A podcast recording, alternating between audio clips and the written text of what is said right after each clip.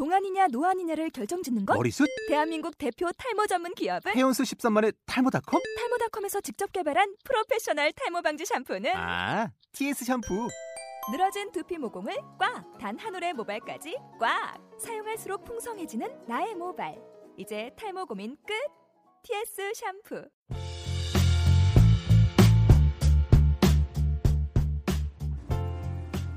안녕하세요. 최준용의 이 책 어때요?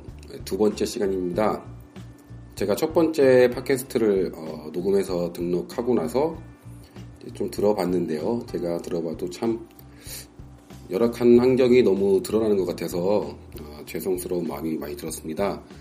지금도 아직도 음, 좋은 장비는 없기 때문에 아이폰으로 녹음을 해서 올리고 있는데요. 제가 목소리를 조금 더 이제 크게 해서 들으시는데 불편함이 좀 없도록 하려고 노력하려고 네, 생각 중입니다.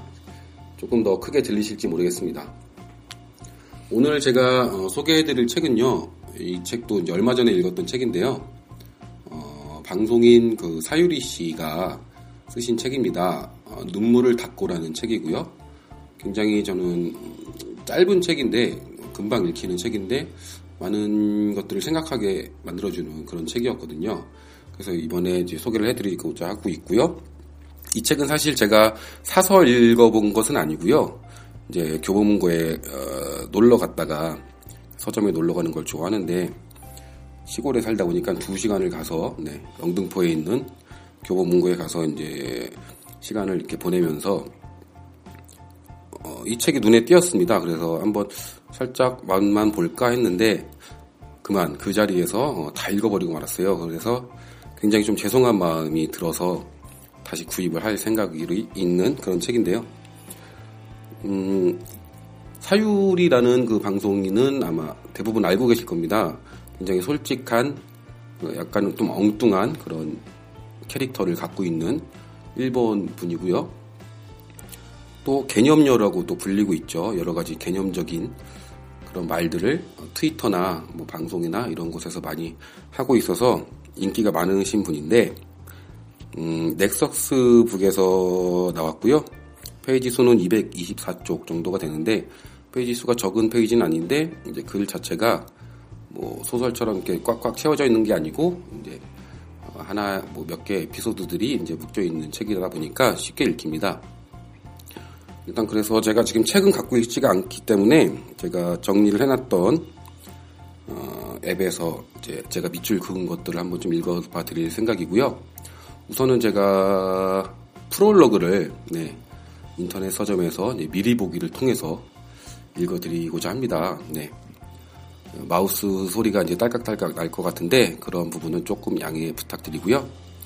일단은 음, 눈물을 닦고 이 부분 사유리 씨가 쓴 프롤로그 부분을 한번 읽어보겠습니다. 해외에 나와 산지 약 10년이 되었다. 모국에 있었다면 느끼지 못할 것들을 피부로 와닿는 감각을 통해 경험하면서 내 스스로와 대화하는 시간을 많이 갖게 되었다. 내 속에 있는 다른 내가 부족한 것이 많은 나에게 말을 걸기 시작했다. 가끔 그 소리가 거슬려 양손으로 귀를 막아 보기도 했지만 멈추지 않았다. 사실 이 책 속의 이야기는 나 자신에게 가장 해주고 싶은 말들이다.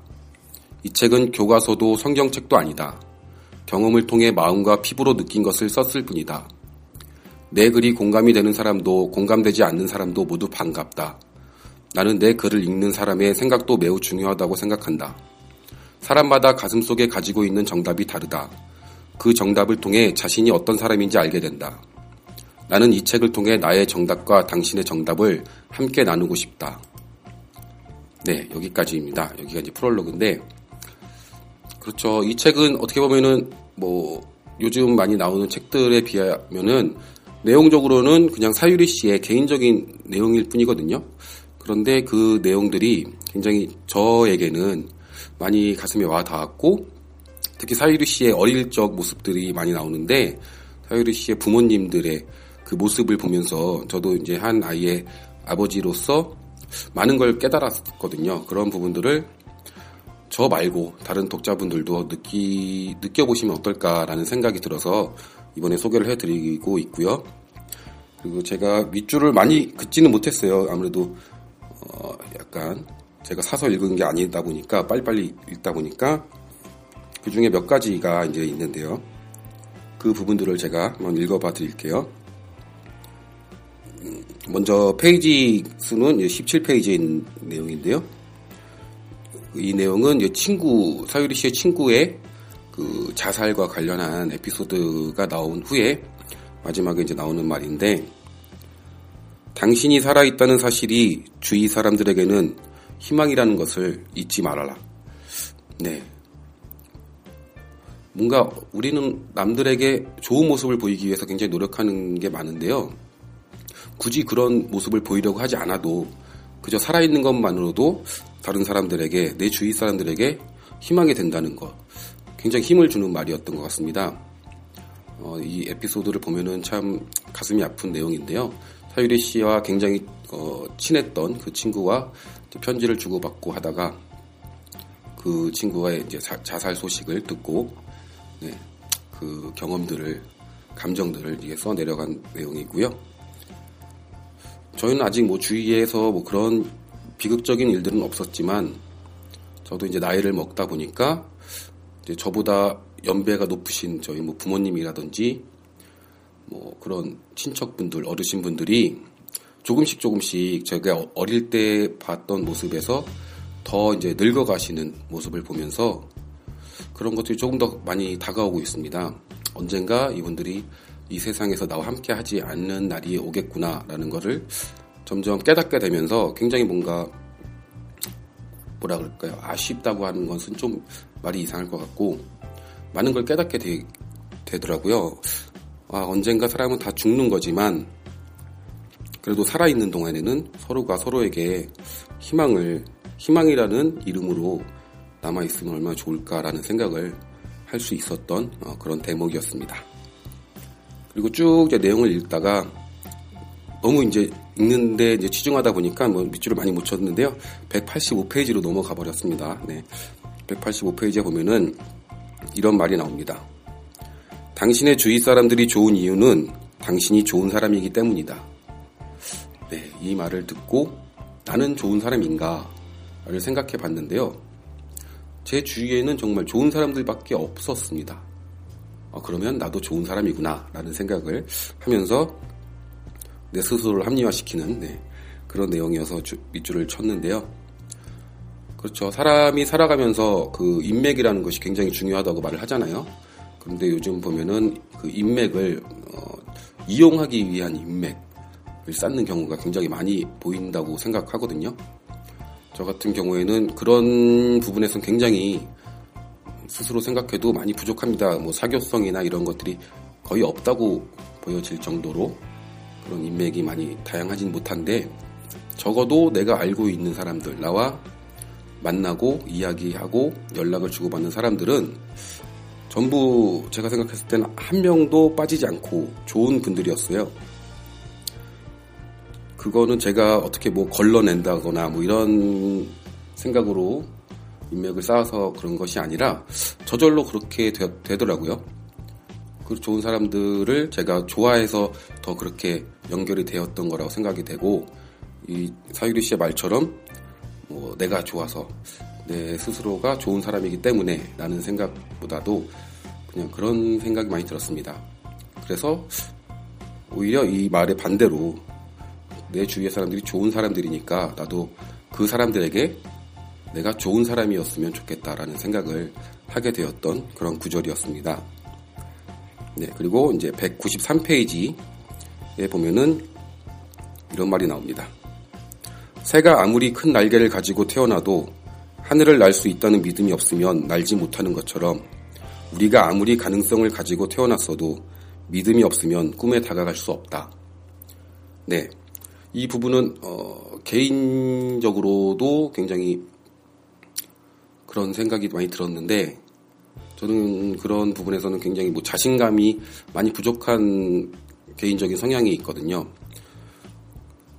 내 안에는 뭔가 내가 알지 못했던 그런 가능성들이 분명히 숨어 있을 텐데 우리가 어, 우리가 받은 교육 자체가 그렇죠. 그런 가능성들을 많이 꾹꾹 누르고 남들 하는 거를 따라가도록 이렇게 교육이 어, 진행이 되기 때문에 모두가 그렇게 잘하고 있는 것 같아요. 대부분이요.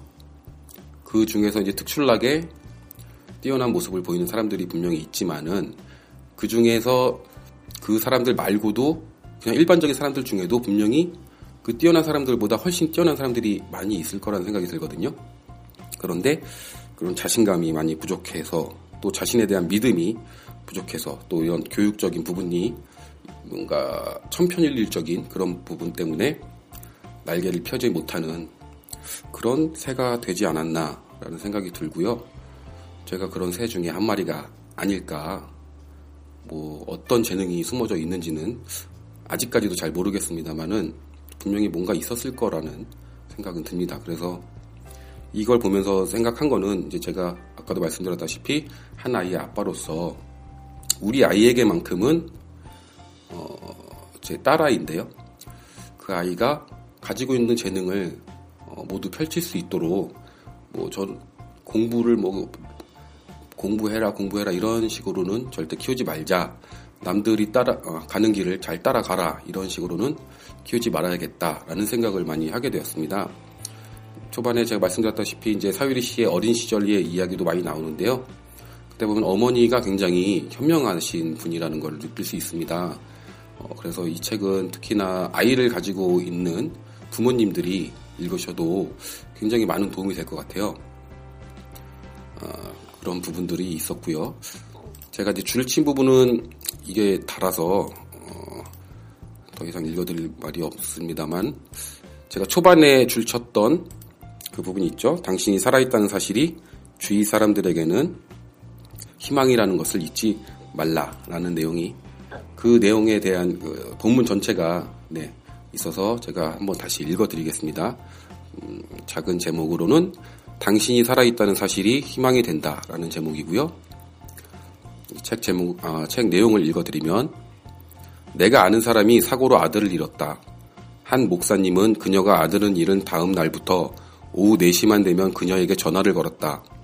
목사님은 내일도 같은 시간에 전화할 테니 꼭 받으라고 당부한 뒤 전화를 끊었다. 그리고 어김없이 다음 날 4시에 전화를 했다. 2주 동안 하루도 빠짐없이 전화가 걸려왔다.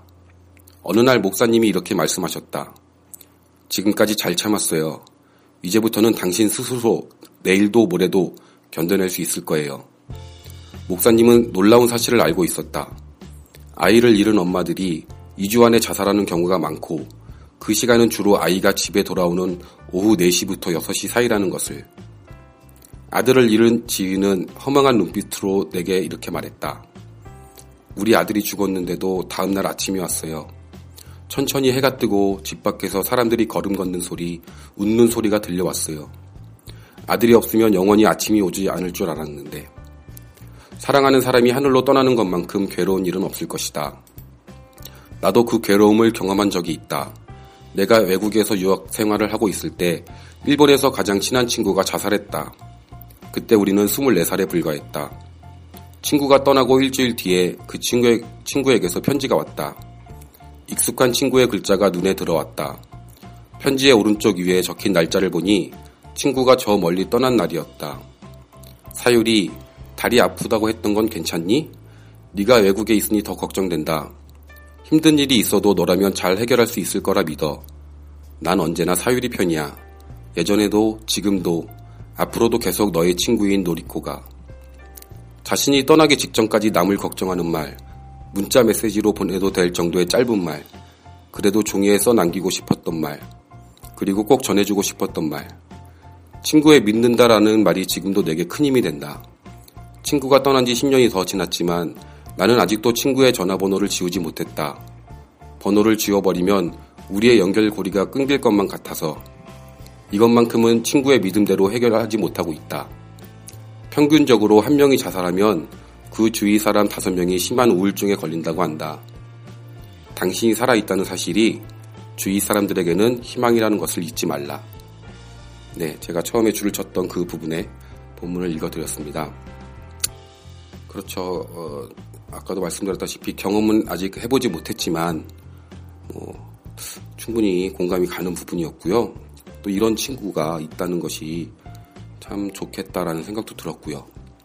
결국에는 그 친구가 떠났지만 떠나기 마지막 마지막까지 떠나기 전 마지막까지 이제 생각했던 친구가 바로 사유리였고 이렇게 짤막한 편지를 남기면서 사유리 씨 개인에게 평생 잊을 수 없는 그런 친구가 되었다는 사실이죠. 전체적으로 이 책 자체는 어 제가 말씀드렸다시피 제가 이제 서점에서 서서 다 읽었을 정도로 굉장히 잘 읽히고요. 굉장히 음 어려움 없는 책입니다. 사유리 씨가 과연 일본인인가라는 생각이 들 정도로 문장력 자체도 굉장히 좋아서 술술 읽히는 책이고요.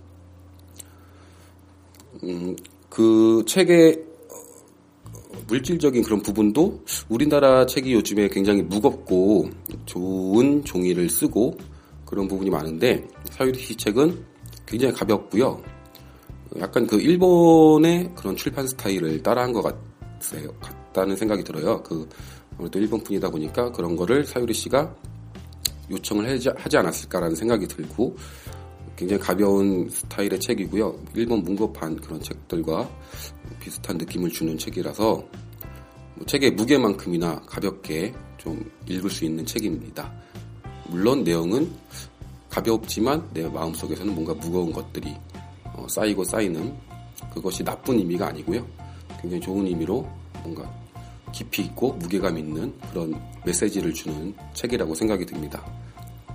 네. 사유리 씨의 눈물을 닦고라는 책을 오늘은 소개해 드렸고요.